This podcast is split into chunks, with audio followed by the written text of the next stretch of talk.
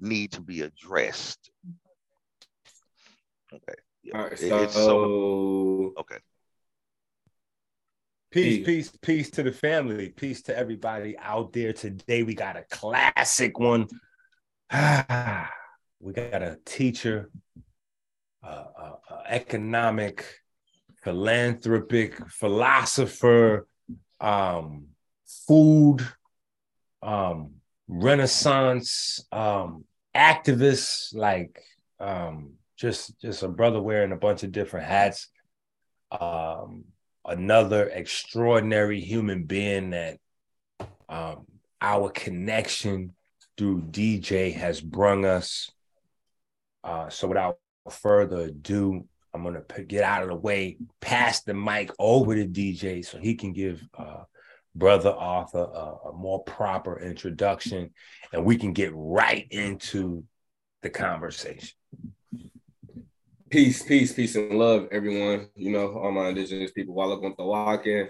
And today, I am honored to properly introduce Brother Arthur Jones. I had the pleasure of being formally introduced to this brother throughout the Clubhouse platform. And for anyone who knows what I've been fortunate enough to, you know, like come into the conscious community and provide as far as education when it comes to contract law, commerce, and even trust and equity and things, when I heard him speak in the manner in which he was able to articulate this particular information, and also with his personal experiences throughout the world and his travel because of his own background, which he'll let you all know about, I just knew that he was somebody who was authentically real, and actually knew what it was they were talking about. So I reached out to him, and I tried a couple of times, but I was really adamant about it. I was like, yo, I need to do something with you. And then we finally were able to link up, and now we are here. So without further ado, I would like Brother Arthur Jones to express what it is that he does. Here you go, bro. Hey, hello, everybody. My name is Arthur Jones. I'm a co-founder of the N Jones Agency Incorporated, founder of Crystal Clear Multimedia Incorporated. I have been in business about as long as half the time, by the time I've been alive. It's like 27 years. I've been in business entrepreneurship for some dynamic, and I've got a unique opportunity to travel to several countries, open and operate companies, businesses, both service-based and intellectual property-based companies in a lot of different markets. And in that, it gave me a unique opportunity, a dynamic by which I was exposed to some things that I got to see America from a view that most of us don't get to see. And it led me to a few real conclusions. So the first thing is there are economic principles that are missing from people who look like me in this country. There are economic principles that we are not taught, and we must be taught. There are some codes of operation that are being operated by. And if the codes, when they are operated by correctly, they serve to benefit the dynamic of the entire family structure. Most people operate in community around the world. I've been to countries where they don't have nursing homes. It's not a thing. I've been to places where the parents are required to be a part of the school, and that they don't have janitorial staff because the children are required to clean their own environments. It's theirs. So there are some principles that have been missing. And once the principles are applied, first they have to be recognized and understood. Then they can be applied, and we can get the overall benefit. So, Brother Arthur, not to cut your lips, so with these particular, with you being able to see these particular issues within a community in comparison to these other places where you have traveled, I take it that you have also been able to make a system of solutions that you are willing to provide. Absolutely. The solution has already been in play. It has been in play for the longest of time. And all of your religious tomes that kind of told you what the solution is. They tell you the story of family, working as family. And whenever the family is dysfunctional, then you get the end result of dysfunctionality. A community is a combination of families working together.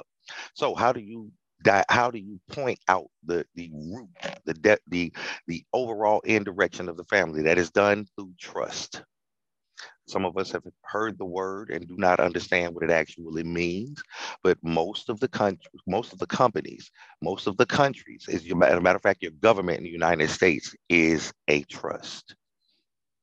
The trust is a dynamic by which the individual ownership of a thing is surrendered to the ownership of the entire group. So if it is your family under trust, which is how it's supposed to operate, then your family surrenders the individual independent right. But when they surrender that individual independent right, they also negate the civil liability that goes along with it. Now, I know Brother Ink is, and I know you guys have made the listening audience aware of what their all capital letter name, and then their name and their sign and nature, their signature, the difference between the two of those things, the debt, But go ahead. So, brother, so we are all familiar with this particular language and these teachings within the conscious community, but they have a stigma or a stain on them. So some people they don't believe it to be valid or valuable in their everyday system of life. So It will literally I came up teaching that stuff, but then just because of the current economic situation, being in a recession, people needing to actually be able to put food on the table.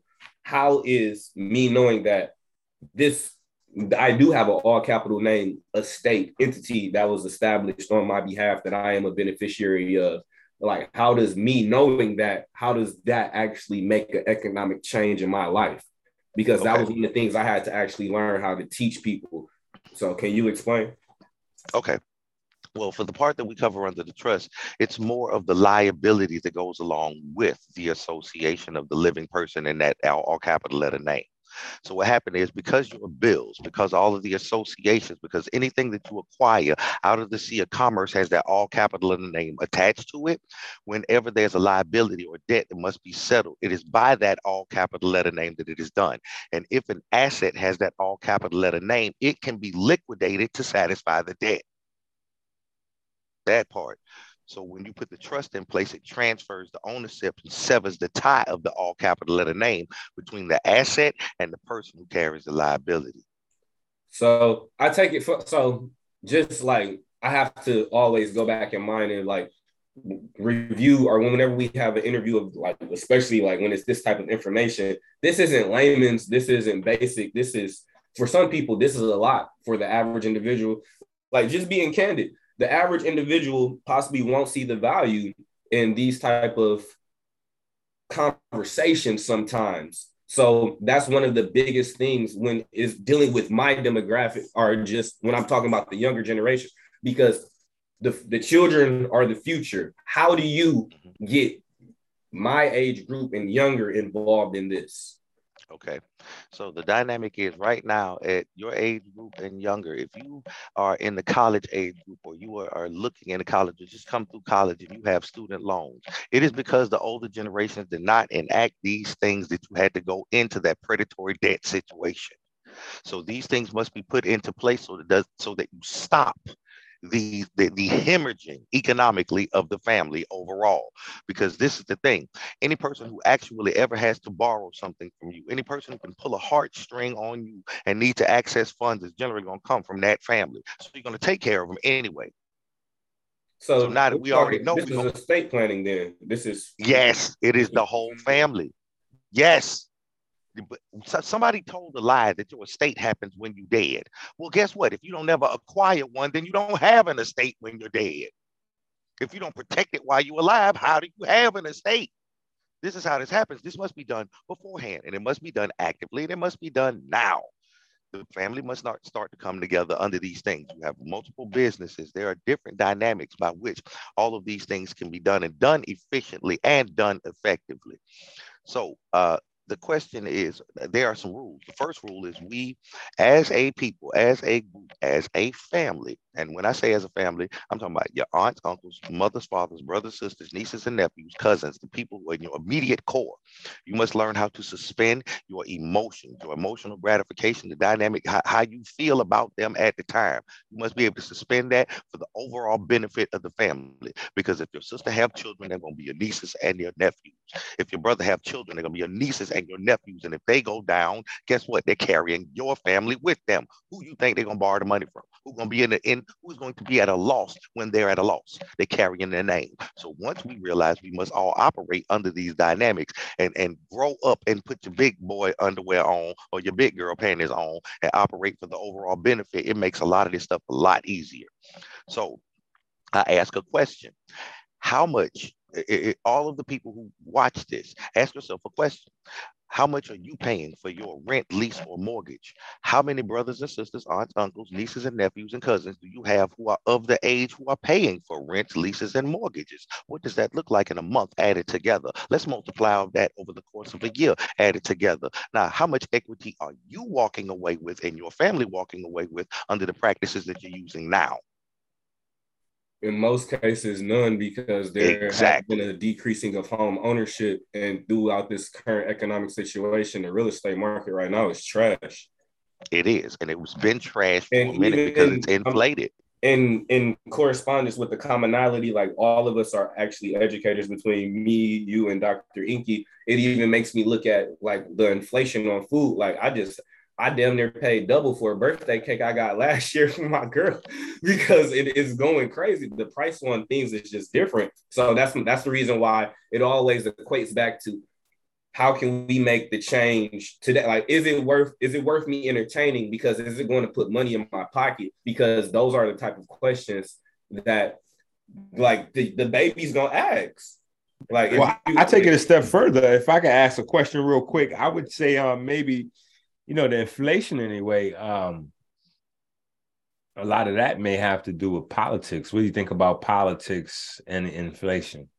Well, inflation is the direct reflection, especially the hyperinflation that we're dealing with now. First off, let's change the dynamic. What we're dealing with now is not inflation. It is deflation. This is what we're dealing with right now. This is deflation. All of the money that was already in existence before they created all of these government programs to dump money into the economy, it was devalued.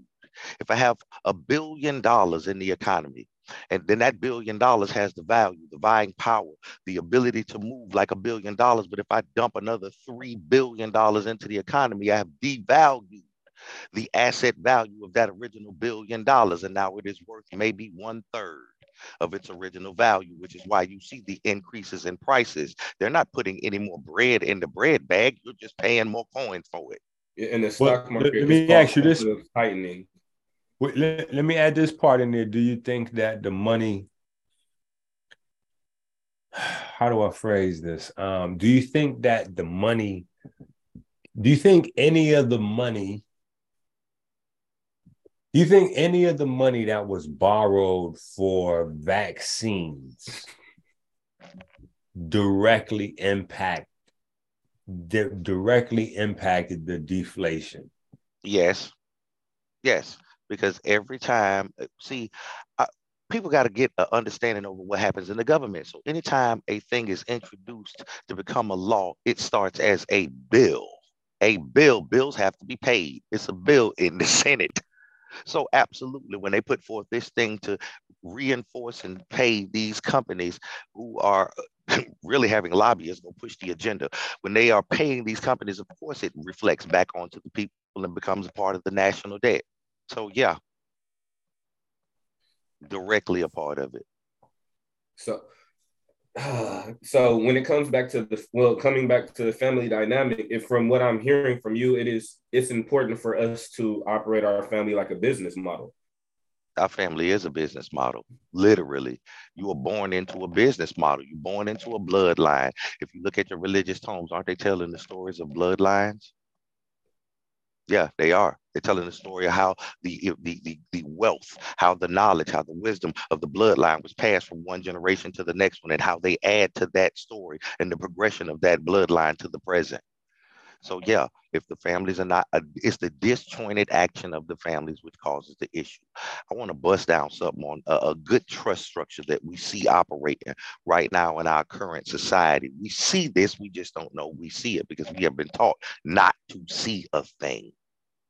So what you have is a trust, and that trust may be blind or it may be public, doesn't really matter, but that trust will own all of the real assets. You know what, I want to put something together right quick, like, because you asked about the capital letter name and the other name and why one of them was significant. Before I go into the trust, I want everybody who's in the sound of this, pull out your ID, pull out your driver's license. Pull out your driver's license, pull out your ID, take a look at that. Mine a little bit different. Yeah. Well, see, I know yours is different because you're a Lenape. But yeah, if you walking around here, yeah, if you operating under the standard system of government, you pull out that driver's license, you look on it. And then on one where the state that issued that thing to you, they printed it in all capital letters, first, middle, and last, but that is not how you signed it. So I have a question then. Because people have been taught within the community that it's bad to have these type of things. Do you believe it's bad to have these type of contracts? Well, are you operating in commerce? Yes. Are you doing business? Oh, well, if you're doing business, then you might need the things that are lawful for business to do business and interstate commerce. Many reasons why you make perfect sense. That's what I'm saying. I'm not here to teach nobody no goofy stuff. Like, if you're doing business, get your money, yo. Yes. If you operate, see, there's nothing wrong with having private and public. I think this is the biggest issue and where a lot of this stuff gets confused. So there are a lot of people out there selling all kind of dreams and all kind of dynamics by which they wish the system would work. But the one that we see actually working in our system is the trust. The trust operates as the private dynamic of the family members. They're either trustees or beneficiaries. When they're young and they're born, they're beneficiaries. When they grow to an age when they can manage the estate, they become trustees. Once they become elderly and non-compos mentis, they become beneficiaries again. But their job is to increase the overall wealth of the estate for the benefit of the entire family as a whole. That gives them their private status.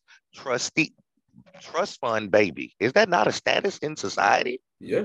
It's trustee. I got a whole company called Trust Fund Baby for a reason. It's because I understand the dynamic which controls our society, and it is operating through trust, and that means trusting one another, because we can't do anything without each other here. Every single thing that we do, though, actually, it's a universal law. The law of service is the one that you cannot never get away from. So who are you providing service to another individual? Like, we literally need each other. So there has to be a system of trust. And through trust, you have equity. And then you have all of these legal maxims, which life has been built off of. So I completely concur with you. And I see the benefit of it. And that's the reason why it's important for us to also show it in different levels of age groups, that I see it, you see it, we see the commonality, and then our people can then see the importance in this, and we can start transitioning this mindset so that we can actually start closing this wealth gap, because so many, like, if people know what I'm fortunate enough to do on a day-to-day basis, just living in Florida, yo, and I don't see many people who look like me being able to move in the capacity that I move, but I'm usually the only one with the trust. And a lot of these groups, and the trust has allowed me, whether it's been my family trust or it's just been, the business of trust. It has opened up multiple doors. And when I say my family trust, I mean the tribal one that was established through the treaty with that particular trust agreement with the United States. But it's just understanding the dynamics of which I'm fortunate enough to operate in. And that's the reason why I was like, it would be good for you to come on board. And then, like, we have commonality once again, because you're bigger than just teaching about trust in these versions or forms. Because last time when we spoke, you actually were telling me about the book that you're releasing to the public, and I would love if you could highlight, like, even if it's just like your table of contents, like your chapter names, because for people to understand the type of mindset that goes into creating that form of literature, to want to provide that to the public. Because whenever you're an author, you're usually either you're providing it to inform, entertain, or persuade. It's only so many groups you're reaching when you are providing information to people. So to have that type of mindset and provide that level of information, I would love if you would be able to, you know, like touch on some points on your book that you're planning on releasing. Okay. Yeah, no problem. I'm going to go ahead and give you the title. Now, the title is not for the softest of ears. The title of the book is All Bullshit Aside, The Truth Without the Sugar Coating. And it's kind of expressive of the dynamic in our society that they put sugar coating on the medicine in order to hide the bitter taste of reality of what you're taking. And it would be great, but they use sugar coating in everything. Society, they use it in men, women relationships. They use it in education. They use it in business. They use it in law. And they sugar coat everything. So you don't actually know. You're getting a tablet full of shit. That's one of my favorite sayings, is like they sugarcoat everything here in the United States. That's the reason why so many diabetics, and I know he got the, you know, melanin versus diabetes platform, and so it all coincides. Yes, it's that sugarcoat is horrible. For the table of contents, I literally start with the universal law. Why do I start with the universal law? Because for some strange reason, people think that their own reality is reality. That's got to go away. That is not how this works. This chapter 2, games indicate real life strategy. Girls, and in that particular chapter, I like to express, I break down the dynamics of chess. Chess is life. It is a reflection of how people are forced into a set of movements based on a predetermined set of circumstances, and how they are exposed to things to force them into a position they think is beneficial for them. Powerful. This is what it is. It speaks exactly that on the board. As a matter of fact, I'll do a quick breakdown just so everybody can understand. The board is 64 squares, 32 dark and 32 light. Those squares are intermittent in a way that you must always cross between negative and positive, good and bad, or dark and light in order to reach a potential goal. The pawn represents the person born without a silver spoon, or a dynamic by which they are given a different status in life. And just like the pawn, a person without that status, they can only move one space at a time in a straight line. The pawn can only attack a piece at an angle because a person must utilize their hands at that level using a tool in order to effect a change. How is a pawn motivated? The pawn is motivated by the row of pieces in the back. Your king is the authority. That's why it's given the tallest profile. And just like any authority or high profile person, they are limited in their ability to move. That's why the president has to have security and an entourage and an itinerary. So the king can only move one square at a time on the chessboard in any direction. If we pay attention, the game tells you how to solve and win life, but people don't know how to play the game. The queen stands directly next to the king on the right hand side in a position of honor. When a person salutes, they salute the right hand. When they shake hands on a deal, they shake with the right hand. The right hand is a honor thing, and the queen stand right beside him. She is authority in motion. The only thing that can stop a woman is her own pieces or moving without any protection. Now that we have our authority and our authority in motion, we can go to belief, because if I can't make my pawns move with just authority, then I can use belief or faith that's represented in the church. The bishop stand right beside the king on one side, the queen on the other one. The bishop only plays the angles, and they start out one on a dark square and one on a light square, indicating to you that as a pawn, everything you believe is good and everything you believe is bad is coming to you from the same people. Damn. Now that I have authority and I have belief and faith, I can raise an army. That's why your knights are next.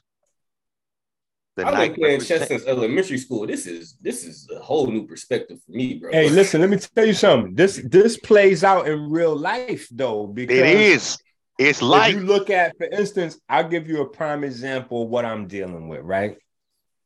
There's a space for a very powerful product called Batana oil, right?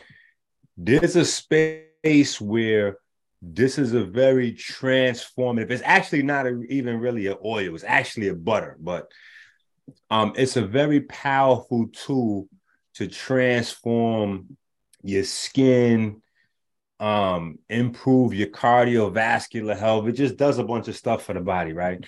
The problem is you have to consume so much of it to have the effects. And the way it's priced people aren't able to really actualize that benefit. Mm. And so a lot of times when you hear about it, they reference the people in, like, for instance, Honduras, you know, where they have the long, beautiful, thick hair and blah, blah, blah. But those people are using it to cook. They're eating it. They're wearing it every day. It's not like a once or twice a week treatment because they're paying $1 zillion an ounce for it. You know what I'm saying? So it's that same kind of chess where on one hand, it's marketed a certain way, but at the other hand, it's still out of reach, even though you might think you know about it or you might think you already benefit from it. The benefit's out of your reach because you don't understand that one or two treatments where you're rubbing it on your hair a week is not that's not how the people that you're getting it from, that's not how they reap those benefits. It's a part of their actual culture. They eat this every day. When they cook with this. It's in their body, it's on their body. They make soap out of it. Like it's a whole nother space for it. It's lotion. It's not just on their hair. It's like their whole skin. It's a whole nother vibe. You know what I'm saying? Like, so it's just that kind of understanding. So, you know, you're talking about marketing. It's a lot of politics that goes along with economics. And I think that sometimes when people only see one side of a thing, they don't really understand the dynamics of how it moves. Yes, I would agree. See, and that's why that speaks more to the trust again, even in how the operation of the business dynamic goes, because that will fall under the corporate sub-trust. Under that trust that owns all of those assets, there would be a business, a family office basis. And from there, those things could be managed, even down to the political dynamic, which can be sub-trusted off to a nonprofit or any other or PAC or another dynamic. Because remember, hey, I'm with you. Bananas were the same way in America, and Chiquita Bananas literally sponsored an entire war in Nicaragua and changed out their entire government in order for them to be able to import bananas at a reasonable cost. So I'm with you. Listen, what's going on? It's crazy because I didn't really understand how the Batana oil was attached to the palm tree farming market. And, you know, cats is like selling it for like, you know, some people $15, $20, $25 an ounce, you know, little 2 ounce or 4 ounce jars for $50 or $100. And it's like, it's an indigenous product, but at those prices, you can't get the medicinal benefit because you need to have so much of it in your daily consumption. You know what I'm saying? Not just like... What's the formula for concentrate? See, this is why these drug companies like Pfizer and Moderna, this is why they make their money. Yeah, they go in and they'll concentrate. What type of process can we establish on the ground there at a low labor cost in order to concentrate it so that we can create a logistics chain and bring it in to the country? Then we're going to own a piece of every one of them things from the manufacturing and the farming on that ground to the processing and the concentrate and the logistics to bring it here, the import, export coming in. We're going to have people in the family and the political side so that when it gets here, we can that's the only reason I mentioned it is because I've been able to get the price instead of people paying like so much. I've been able to get it to the point where like a wholesale kind of vibe just for John Q. Public. You know what I'm saying? Like where people can get it for $7, $10, you know, an ounce, like instead of paying, so that people can use it. Like, imagine just think like this. Imagine if people tried to tell Italians that they had to buy olive oil at $25 an ounce. Imagine if a 16 ounce olive oil was $300 or $400. Like, imagine that. But you already know they're as a culture, they're not going to allow you to control a market of the thing that they are generally in consumption of. That's just not going to happen. That's not how that works. They're not going to allow that. First off, you can't sell them olive oil. Only they can sell them olive oil. They won't even buy it from you. That's true. It's like we are, as consumers, we are looking for indigenous products that from our outside of our system, and we're looking for, you know, like decent price point. So that's like asking Africans for cheap shea butter, yo. You know, like, yes, they got the right to charge higher if they choose. It come from them. Well, this is the thing. There's no problem with, and this is why I say the trust dynamics need to be put in place familially and then communally, because then we can do that deal where their community will benefit from the dynamic. So if we're purchasing the shea butter on an import, then they're purchasing something on an export from this side, and we create a meaningful economic cycle. So both parties, both sides benefit from the long term, because right now what's happening in the shea market is they're pulling out of Africa, and there's no consortium for the shea farmers, so they're getting paid pennies for the gallon. But then once they get it processed and brought back to these markets, y'all know how much they charging for raw shea here. Oh, shea butter, bro, that's exactly the problem. This guys that's selling it $15, $20, $25 an ounce, yes, and they're paying, man, listen, quarter for a gallon. Crazy. Yes. It's crazy. This is why you got to love the United States model. It's capitalism at its finest, yo. It definitely is. You people come here to run up a bag. That's what it's built for. It really is. But if you play the game correctly, that's the one thing about the United States market. And I say most people, if you're not being successful in the United States market, it's because you're not playing the game correctly. You did not pay attention when they taught you to play Monopoly. You were not paying attention.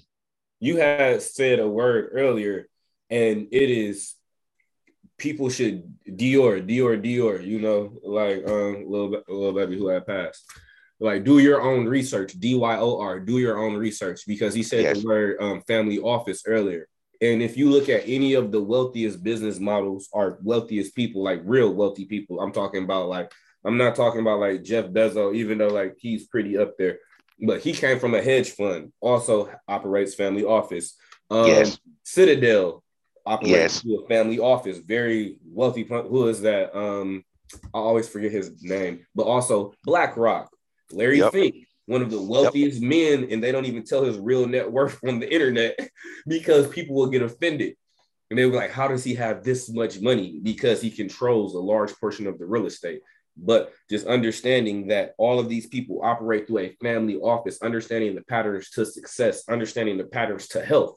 These things have already been laid out. You just have to make sure that you apply the said science to your life. So understanding that these people, they literally leverage off of their family's credit in order to put them in a business situation to where they can go fund this business model, go get insurance policies for this, keep all the money within the trust. And then the children are able to come, and whenever they have a business idea, they can just go to the family situation and ask for a loan from the family trust. This is transgenerational wealth. This is how wealthy people move. Literally. Like I said, the patterns have been laid out, and those are family offices. So study what a family office is. I recommend it. Yes, and when you do it correctly, because I'm going to jump back into that trust dynamic, because you're really killing it. Okay, so at your family office, guys, these are the things that happen at the family office. Your family office run like just any other corporation. You have your finance, your legal, all of your accounting, your human resources, all of your customer retention and management, all of your information and technology, all of your marketing, all of the contracting and security. You know how you got to have risk mitigation reports, and you got to have annual reports and your tax reports. You got to stay clear on your regulatories and your statutory lines when you're in business and you're doing things, your loss mitigation and all your projections. Just like every other corporation, that's what happened in your family office too. Now, what do your family office own? Every business, every LLC, every INC, everything that you would put in your name, that's what that family corporation owns. You are an employee. Why you think Donald Trump don't pay but $750 in taxes? Because he a W-2 employee of the family corporation. They determine how much money he makes. And usually, that's how, even like current event segue, boom. Romeo Miller and Master P have been feuding over Instagram as of late.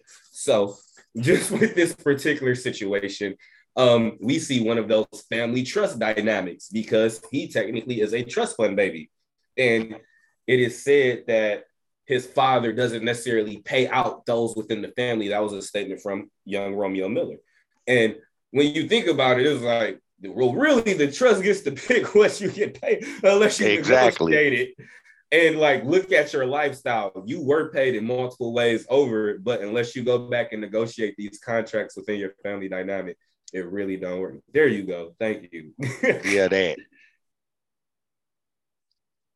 15 years of free labor. God. I don't think so. What you mean 15 years of free labor?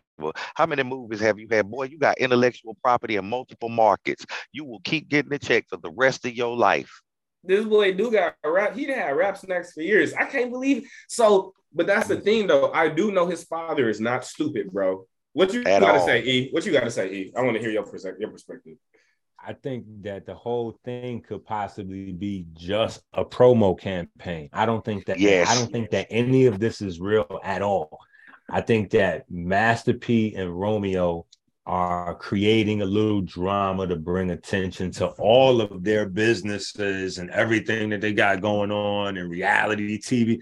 You got to remember, these are reality TV show celebrity stars. Like, yes, these are people that have been on reality TV show for years now. Like, we still think of Master P the way we think of Master P, but you got to realize, like in real time, you know, when you do a thing, you adapt to it and you become, you know, you get in depth with it and you become somewhat more of that.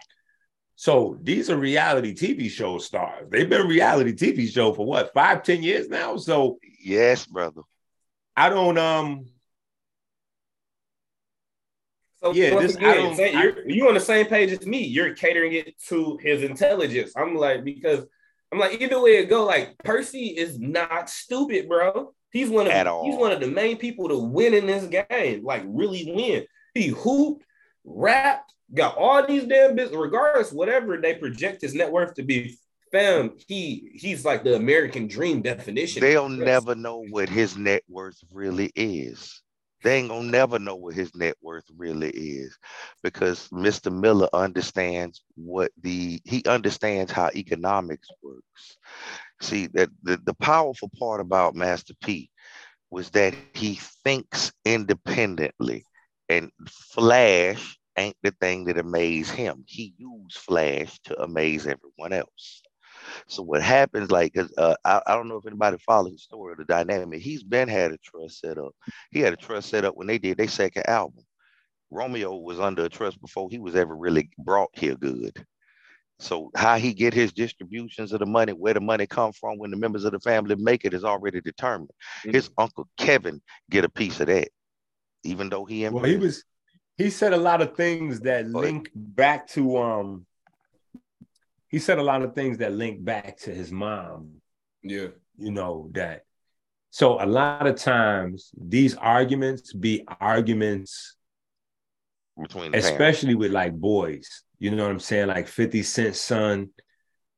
What happens is, and here's the realest shit that probably only really a father could really probably mention, to probably really put out there, but what happens with these boys is that, you know, they always want to just take up for mom and save mommy, no matter whether mommy is right or wrong. They have that on their inside. That's inside their gut, you know, and they too little to do it. So they stay in daddy role, because daddy role, you know, daddy's going to teach them how to be a warrior and how to conquer and how to establish themselves. And so the conflict of the young man, and let me take this off of share for a second so people can see what I'm saying. So the conflict of the young man is when mom and dad are at war, not, you know, they on the outs or they separated, whatever, but not when they at war. The young man love mom, wants to save mom. He wants to do that from dad, but he also loved dad and he wants to be like dad. So he wants to learn how to conquer the world from dad. The thing is, the world in a young man's mind is dad. So when he feels like he's learned enough warriorness from dad, he's going to try to, you know, pick up mom's argument and now, you know, he got mom back, so to speak. Now he's going to take on, you know what I'm saying? You know, like, no, that's what that is. That's what we're listening to. Like the sons arguing the mom's arguments. That's what we're listening to. You know what I'm saying? Because Romeo is too accomplished. Like, even if there's no money, let's say Master P is totally broke and there's no money to pay Romeo, leave Romeo, there is no trust fund, or maybe there's a broke trust fund, whatever. Let's say there's nothing there. You already Romeo. You already been put into so many movies and roles and albums, and your life is literally what your father left you.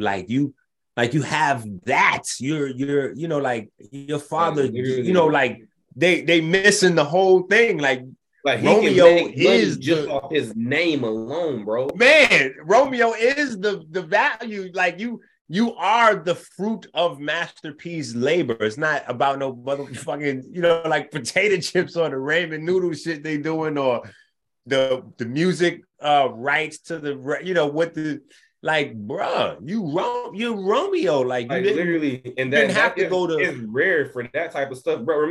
Just imagine just having the name and just be like, I'm gonna drop this and then everybody buy it just because you this person. Like, yeah, you didn't have to go through, you know, the streets, the slums. You didn't have to go to, you know, to go into movies. You didn't have to become an actor and go to starving artist's way. And you didn't have to do none of that. For like whatever you came up with in your mind, your dad threw you right into it. Now, if you were great at it or whatever, that was on you, kind of, you know what I'm saying? But any door that Romeo wanted open, Master P opened that door for him. And how do we all know? Because we saw it. You was in the movies. In fact, you're complaining about not getting paid for all those things. And it's like, true, on one side, hey, you know what? Maybe he should be paid for those things. But on the other side, bro, you can't like say as a father that he didn't provide, because you got all those opportunities. Now your level of start from nothing and hustle it up is way different than where they supposed to be from, mastering them Calio projects. Like starting from nothing, Calio. Selling crack and Calio projects is not the same as starting from nothing, because you're separating yourself from the family at like, what is he, 25 years old now, with after mad movies and reality TV shows, and now you're getting ready to, well, Dad, I'm moving out. I'm getting ready to start up my own, like, nigga. No, that's like literally trust fund. This is trust fund stuff. This is literally the same. I was listening to, like I say, I'm old man stuff. I listen to AM radio. So I was listening to, they was talking about the Harry and Meghan situation. Yeah, and they got their Netflix special. They parted from their trust. Netflix gave them 100 M's in order to do a special. But that is literally, so we're talking about family office structure. These are family business models that have set up financial systems in order to take care of their family. Pay attention to the pattern for success. There it is. Because that's really what it is. It's about passing. Hold on. You had that number wrong, champ. We got to get that number together. Okay. Wow. I thought it was 100 million. Oh, you don't know? No, they got M's off of that. They got 100 million. Hold on. Let's check this. Make sure we got the number. You do know they can't get rid of that trust. Hold on, that's not 100 M. That's pounds. Absolutely. See what I'm saying? See what I'm saying? That's another type of number right there. Yeah, no, that's more than $100 million. That pound, man. That's another type of number right there. That's another. Oh yeah, they got caked off for it. But they can't. And this is the trip. He can't never really sign away his blood right to that family trust. Like, he's not allowed to, he's literally, because of his family status, he can't go get a regular person job. No. He's going to always have security. Them babies going to always have security. So I was like, he can't. It's not the type of trust where him as a beneficiary can go, I don't want it. It's the same thing with Anderson Cooper. He's a Vanderbilt heir. His mother is Gloria Vanderbilt. He's Claude Vanderbilt. You talking about the white-haired? Yes, Anderson Cooper. Yes. You can't get rid of it. It's going to follow you. They're going to make a way for you to do whatever you need to do because you are under the heirship of that trust. They are extremely powerful. They control multiple corporations, multiple businesses that are operating. That's what I'm saying. We got to really unpack how the trust operate. So the trust will own all real property, all of the intellectual property. That's all of the ideas. That's all of the Coca-Cola. That's intellectual property. Yeah, that guy right there, Anderson Cooper, that's one of them Vanderbilt boys.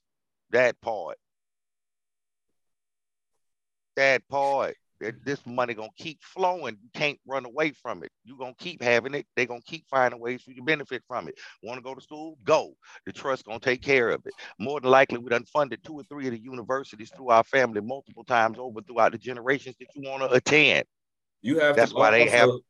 Pay attention to this, like the line of succession and like successful business model after successful business model after successful business. That shit is genetics, yo.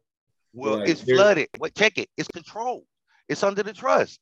Check it. So you got that family office. In the family office is all of the root dynamics of controlling and managing any company or corporation. The finance, the legal, the accounting, all of the HR, all of the customer retention, information technology, all of the planning, all of the marketing, all of the risk mitigation, the security, the contract. This is no matter what business you start. E, can you scroll really back up right there? Wait. Can you close that out? Hold on, right I got something that I. Oh no, they. Dang, hold on. But here's the thing. It said they released the movie or something at the. You had scrolled up past it. Where at? It was at the. But here's the thing I want to say. Look, Anderson Cooper talking about how ashamed of all this money he is. You never ever see any of these folks that's saying they ashamed of these fortunes give away the fortune. They never give the money back to the people that it was stolen from when they go, oh, I'm ashamed. My family benefited from this, whatever, and blah, blah, blah. Shit, if he can't try, I ain't seen him made an attempt. He can't. That's a trust violation. It's right in control of the money. The trust and control of the money. No, it's a book. It says The Rise and Fall of an American Dynasty. I understand. Yeah, he ain't in control of that money. That money gonna benefit him, but he don't get to dispose of it any way he wants to, especially if he's not a trustee. Only the trustee can dispose of the funds of the trust. The beneficiaries can benefit from them. So if he want to go to college, he want to go into journalism, by all means, go ahead. We'll help pay for that education, buddy. He said, I want to do it under my own merit. Go ahead, do it under your own merit, but the school know who you is. Yeah, you don't get a say so on what happened with the money as the overall. You literally got to go to like a board of directors, which is usually your family members or outside group family members. And then you got to request to get money. It's so many levels of protection in order to ensure that the grandchildren and grandchildren get the money. Because, you know, everybody in your family ain't got their stuff in order, yo. So you got to put preventative measures in place. This is designed to keep them from blowing the family's estate. It's designed to keep them from being their own worst enemy. So now whenever a family member displays a talent, a set of skills, or a thing that they want to bring into existence, we have a way that the family's businesses can benefit from it. So the family, that company, that family trust, that family office, it can own a real estate company, real estate development. It can own construction and contracting companies, literally start LLCs and INCs right out of that office. They can do electrical, plumbing, and HVAC, transportation, logistics, and maintenance, agriculture, and farm. I got a question. And public. Arthur, I'm gonna say, hold on, E, don't click off, So do you know about the Vanderbilt history? Like, were these like bad people or something? I've never looked into them. This is my first time hearing their last name. The Vanderbilts, they are part of that series of guys who shaped the reason we have a Securities and Exchange Commission. Okay. Shaped the reason our banking practices operate. You come from a family of bankers. Well, he's a little bit more. So you got the Vanderbilts, you got it's a series of families. The Rothschilds, it's a series of families. It ain't just one of them. They name whole cities after he come from long money. Inky about to play this clip real quick. He about to talk about his family. Go ahead.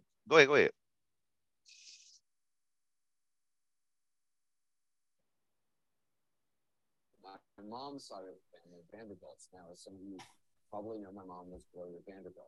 And for most of my life, I really went out of my way to avoid mentioning my relation to the Vanderbilts, particularly when I was younger. I really wanted people to get to know me before hearing about my connection to that name, Vanderbilt, because whatever image comes to mind when you hear the name Vanderbilt, really, that had nothing to do with the life I was living or am living. So throughout my life, when someone would find out about my relation to the Vanderbilts or my mom and inevitably asked, hey, what was it like to grow up at Vanderbilt? My response was always the same. I don't know, I'd say, I'm a Cooper. But after my mom's death and when my son Wyatt was born, I began to wonder what I would actually tell him one day about that branch of his family tree. The truth is, I really didn't know much about the Vanderbilts or even how exactly I was related to them. I was confused about, I knew who my grandfather was. I mean, I never met him, but I didn't know who his father was exactly and then who was his father. Anyway, I started reading letters from my mom that she'd kept from her aunt, Gertrude Vanderbilt Whitney, whose photo you're seeing there, and her mom, none of whom I ever met. And I began to hear Gertrude's voice in those letters or my grandmother's voice in those letters. And they became kind of real to me in a way that they never had before. And I decided to start really looking into the Vanderbilts and do more research and understand who they were, not as historical figures or business, titans, but as people with faults and frailties and ambitions and desires. I wanted to understand how they saw themselves and how they became the richest family in the world, building palaces of excess, and then also how that fortune disappeared.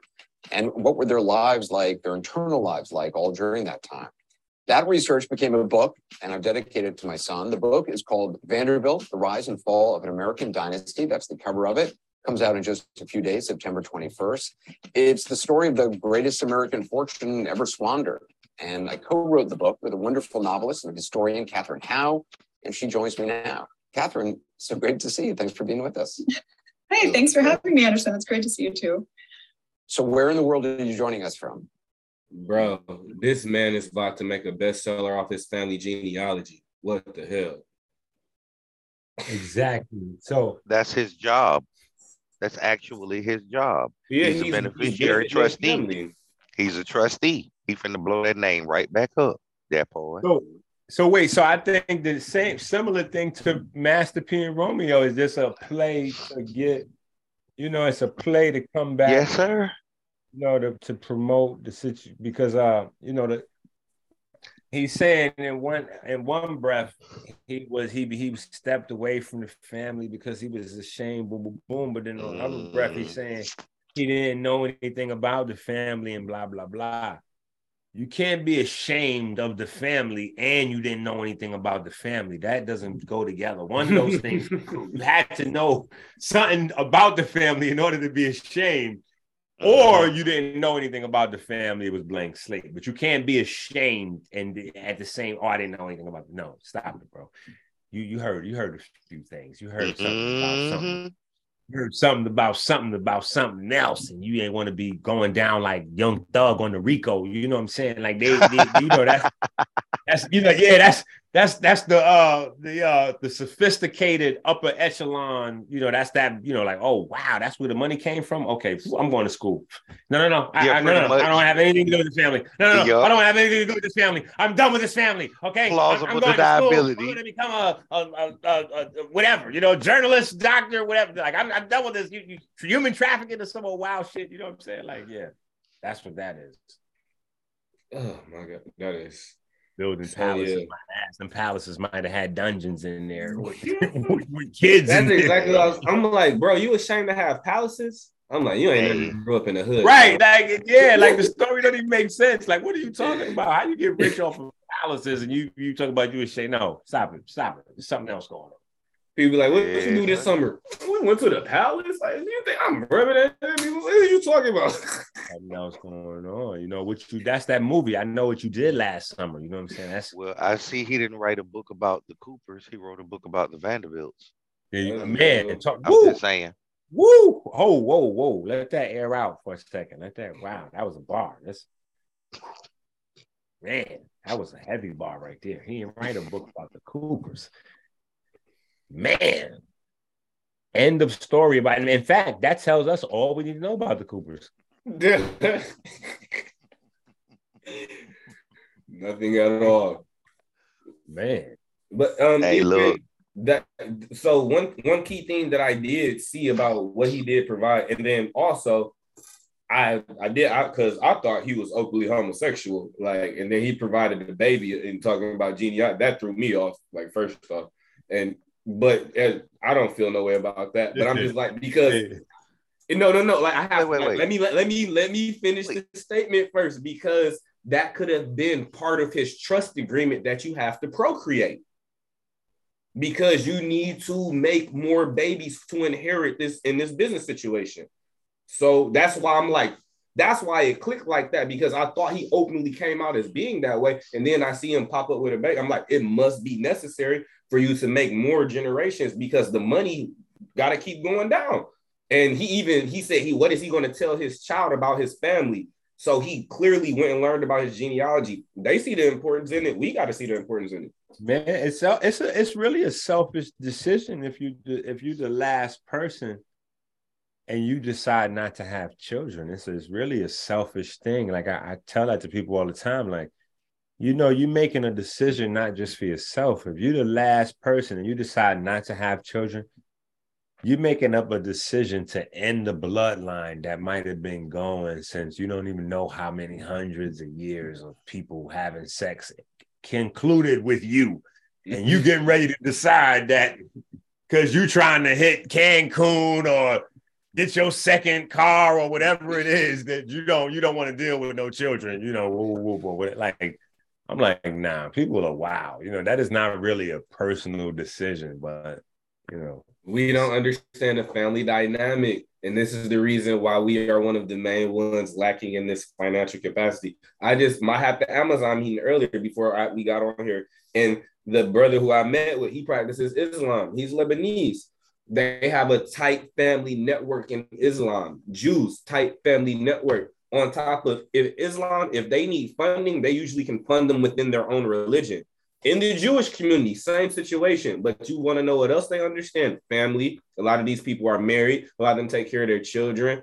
And I'm not to say that we don't do these particular things, but it's to a point where enough they have an understanding of these particular principles that are within their community. And then they have a level of commonality to where they can trust one another, to where they can conduct commerce. Hold on one second, DJ. Let me...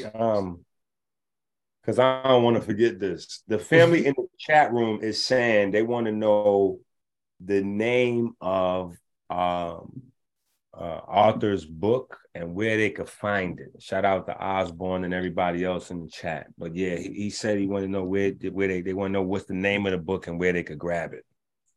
The book is called Economic Clarity. Economic Clarity, and clarity is spelled with a K. It is a reference manual. It is a reference manual. It is for you to learn some of the strategies, some of the things that are going on, understand why accounting, what credit is supposed to do, what these structures that are operating around you on the daily is, what an LLC is, what an INC is. So you know. Let me ask you. It's another book. It's another book. Real quick, I'm going to cut you. When is your release for your other book, the Sugar Coat one? That one. Well, I haven't put my release date on the All Bullshit Aside yet. I'm thinking I'm going to go ahead and release it in January, but yeah, I haven't really put the release on it because right now I'm sitting here mulling because, like I said, there's a lot of information in this book and it may cause a lot of issues. If the information gets around, this is hey, hold on now. That's what the truth tend to do now. This one of them. I know it's one of them cut books. This one of them ones that cut it kind of deep. The truth tend to do that. Can you say the whole title again? Economic Clarity. That's the reference manual for the creation management. Oh, that was what my question was. Yeah. Oh, hold on. That's what my question was. So I want you to restate that entire title. But When you say the whole title again, I want you to give people, I want you to speak to the dumbest amongst us, the slowest amongst us, the least enlightened, the most uneducated. Explain to us in as layman terms as you can put together what a reference manual of economics even looks like for people in 2023. Okay. Well, it's the title of the book is Economic Clarity. It's an informational reference manual for the establishment, management, and extension of generational wealth. And the dynamic is there are a lot of principles that are missing in society. There are a lot of principles that are missing inside of families, just with the things that have to do with companies, corporations, how business is done, how economics, micro and macro, play into the everyday movement of a person. So these things, it points out these principles. It helps you to gain an understanding or some clarity when it comes to some of the types of trust, how credit works, just how business moves. Because you got to have the base understanding before you can build on it. It kind of goes into some of the things like a business plan. It's a whole lot of people who do business who don't have a plan. So wait a minute. So inside the book, it'll show you how to make a business plan?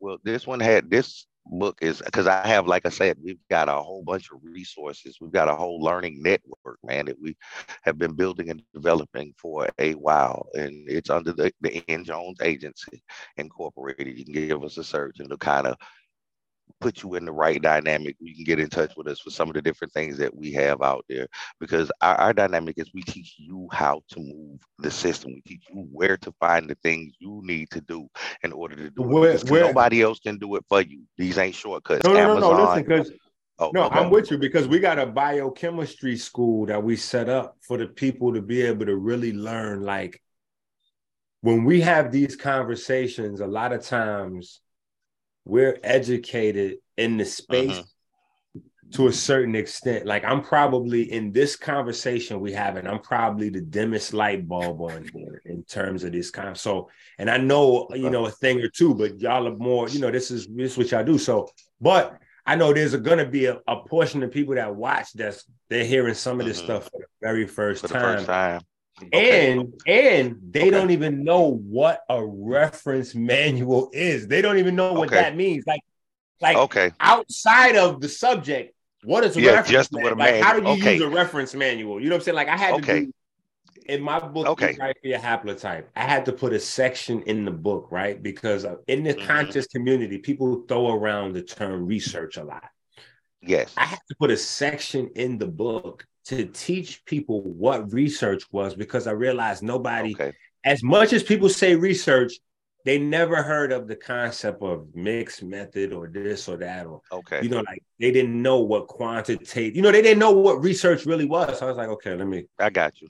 So yeah, there's people that's going to know what you're saying right away, but then there's people that's like, wait, reference manual, what is that? And then is that?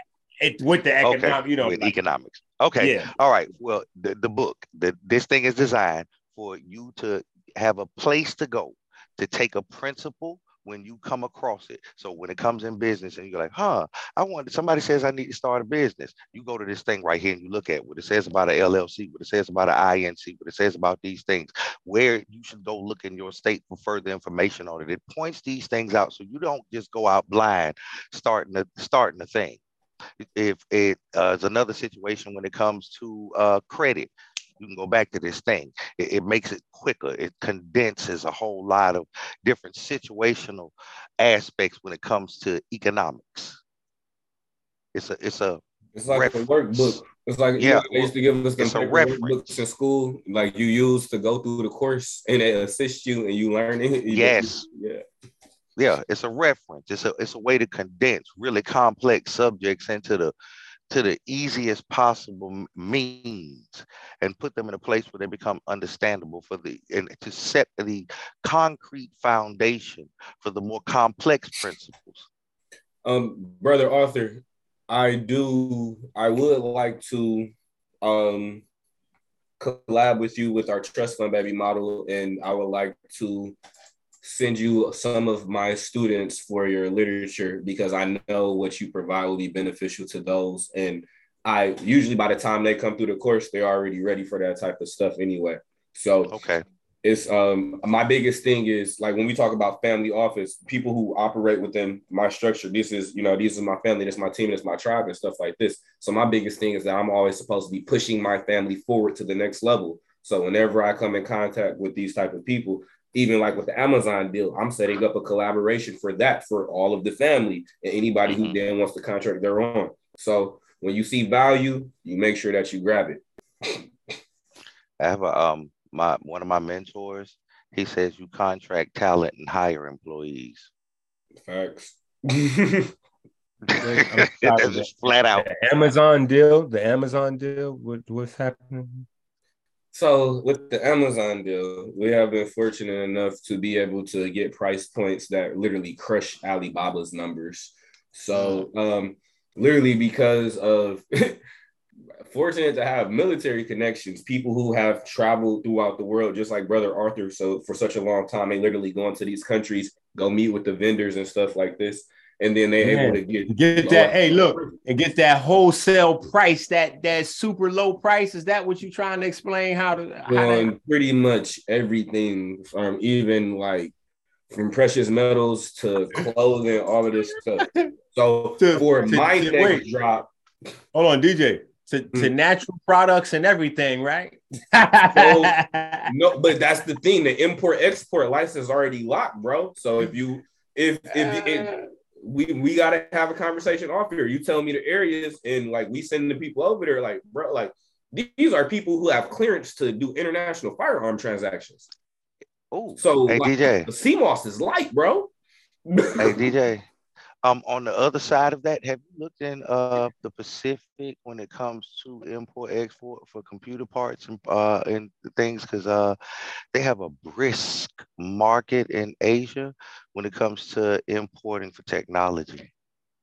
No, I'm for sure, like, literally.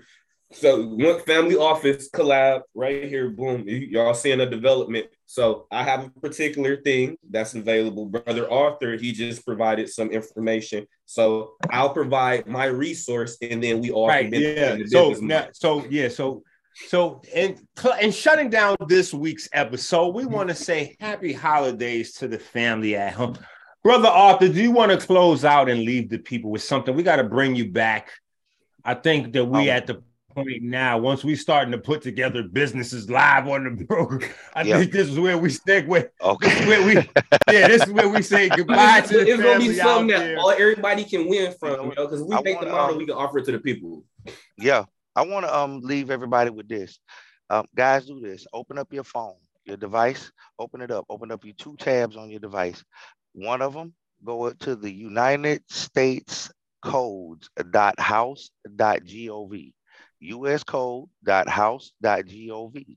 Put that in there. Inside of that, you're going to find not only the organic laws of the United States, the Constitution and all that good stuff, but you're going to find all of the titles that have to do with all of the areas of your interaction in this country, in commerce or as a private person. They're going to all be listed. Hold on. Wait a minute. Now you done open up another door. I wasn't even trying to mention it before we got out of here. Now, I got to say, even before I mention it, I got to say shout out to the legendary Title 42 master. I used to call this guy Mr. Title 42 lawsuit. Shout out to Taj Tariq Bey.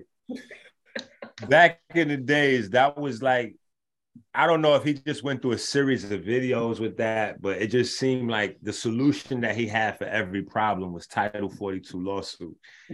And so in my house, the nickname I have nicknames for people that I'm watching with my children, because my children always, so with whoever I'm watching or learning or like, I got to have a nickname for them with the children. And that was Taj Tariq Bey's, Mr. Title 42 lawsuit. And so,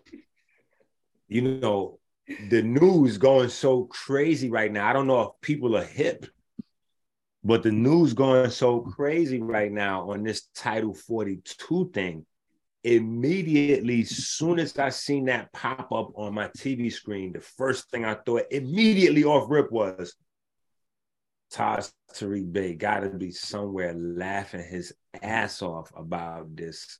So shout out to Taj Tariq Bey, you know, the OG, and to the people that followed that movement and all that kind of stuff. But, you know, I just know from back in the days, that was the thing. And now that's like a hot topic. So I guess before we close out, now that we done open, you know, now you got to give us at least like 2 or 3 minutes of, you know, how, you know, your take on what's going on with the Title 42 lawsuit. Is this a change of niggers? Is this what we're seeing? Because we've been, no. We got to keep it. We got to listen. This is American Healer Podcast. Damn it. If we don't keep it real here, we can't keep it real nowhere. God damn it. So we got to say, is this the change of niggers that we were warned was happening, that we would get, you know, once we got uppity, that massa would replace us with a new nigger to do the work that we turn our nose up at and bring in, you know? And so online, you know, it's crazy with this subject, you know what I'm saying? Like, it's not me creating a storyline. I'm just enunciating it here so that, you know, we have the conversation. But these are the headlines that I'm looking at, especially coming out of New York, Florida, Texas, Arizona. Like, this is it's not a whole America, you know, like everybody's not really paying attention, even though they should be. But certain places, you know, Georgia, like where people's money is going to be immediately different. I'll say that way. People's money is going to be immediately different post Title 42 lawsuit. I'm going to get out your way. 3-5 minutes, whatever you want to do with it. It's on you, champ. Well, I'll put it to you like this here. Out of the U.S. codes under the Title 42, that's public health and welfare. And a great part of the taxes collected under the Constitution to promote the general welfare. So there's a whole lot of meat and potatoes in there. They got some stuff that it really got to be covered. It's a wide title, and it's a lot of stuff you just can't do. Whether or not they're replacing the would you say the new nigga? Brother, you said taxation, right? Oh, yeah, all that's in there. Okay, so taxation. Whenever you bring a new person over here, you get to tax them, right? Well, there's a couple of different dynamics again. So if a person is a diplomat under a foreign agency operating in America under treaty, then no. If a person is, you feel me? If a person is a immigrant or coming. He must cut out. I don't know if he was on mobile or on the computer, but I'm about to say, yeah. You know how we do. Yeah, bro, it'd be like that sometimes. I don't even want to pick that up. I'm about to say we'll be able to. We just gonna bring brother Arthur back next time. We don't have to catch the 42 next time. That's it. There. He back. Are you good? Okay. You back now? Okay.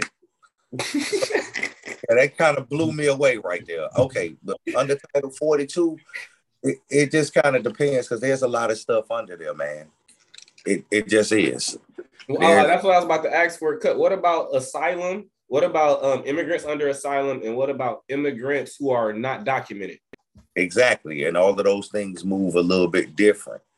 When you are under asylum, then that's a different type of thing because there's a treaty and there's a whole bunch of stuff going on. If you just undocumented, then that's its own can of worms. Well, here's the thing. Here's the other question, I guess, more so of where I was trying to see with the economics of it, because there's a certain part of this that has to do with changing the jurisdiction of illegal aliens. And and when that playing field is open, you know, the job market you know, like, you know, especially the low end jobs, you know, how does that? They said they were literally planning on, well, it was the Republican Party presented that they would like to possibly penalize people who are hiring undocumented immigrants. Oh, they already did. That's been law. Right. But no. But look, it's the Republicans only that's trying to protect the Black and the Spanish people's jobs, really, because... Well, okay, put it like this. We have a dynamic. So we have a economic party, or we got an economic power, and those guys are working in... They're working what's best for America. And when they say America for American, it literally means the people who were born in America before anybody who wasn't born in America. It's real simple.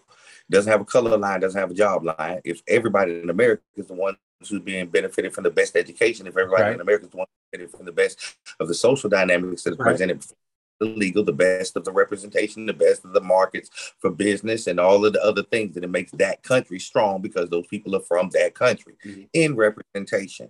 However, our thing is flipped a little backwards because they changed some things. When they flipped us in 65 from Negro to minority, then that's what opened the door and gave the dynamic to immigration, that everybody who comes here can be considered a minority and have access to that thing in front of those who it was supposed to be originally assigned to. So this is where we get the crippling factor, because when those people come and take access of those things, not that they shouldn't, because they actually are a minority in the situation by definition, it is that they come with a cultural dynamic that they work internally as families in that system.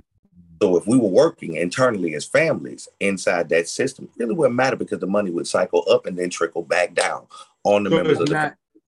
So it's not necessarily the jobs or the money per se, but how the jobs and the money will be funneled. Yes. A lot of that money gonna go out the U.S. back to their family. Wait. Via cultural standard. And nepotism is that we got to make sure we put that on. Yeah. Hey, I got one for you. The same code of operation that all other groups use when it comes to the financial considerations and business practices. Buy from each other, sell to everyone else. Buy from each other, sell to everyone else. Because I've still yet to find by which we can go get a wholesale deal on a product that is distributed and take our truckload to them and give it to them at a wholesale price, and they buy it from us. They will not. They will only buy it from each other. They will sell. Listen, and that's the thing. Listen, that's the thing I've been trying to get these guys to understand with the Seymours, now with the Batana oil, because it's like the handful of guys that got it, they trying to rip, you know, not, well, you know, it ain't really, you know, that people ain't really taking care of each other. You know what I'm saying? Like, and so now I'm creating a situation where people can get the Batana oil like that, bulk wholesale, and set up different businesses. I told you I need my affiliate link. That's all. So to fix that issue, just give Eric. That's best business. No. I just want people to just grab it whole. I just put the opportunity out there. Let them grab it wholesale. Like, look, like back in the days, Poppy, I got good price. Listen, Poppy, I got good price. I got the good price right there, Poppy, right there. That ain't how that work, and you know it. This ain't how this work. We're gonna have to go ahead and put that structure in place, put that organizational dynamic, put the link so they can get an affiliate. Exactly like he said. Set up the dynamics by which it works, because when I tell him the numbers, bro, he gonna be like, we gotta make an affiliate link. When I tell him the numbers, how much come back off of it? Put that affiliate link in there. Let that business do itself. That is one thing you will learn. You study how the American business system, how economics works in this place. You get it. It's actually simple and it makes sense. Yeah, I guess if you get the right people in place, anything can work. You know what I'm saying? You just got to get the right people in place. Including all right, so I guess. Thing.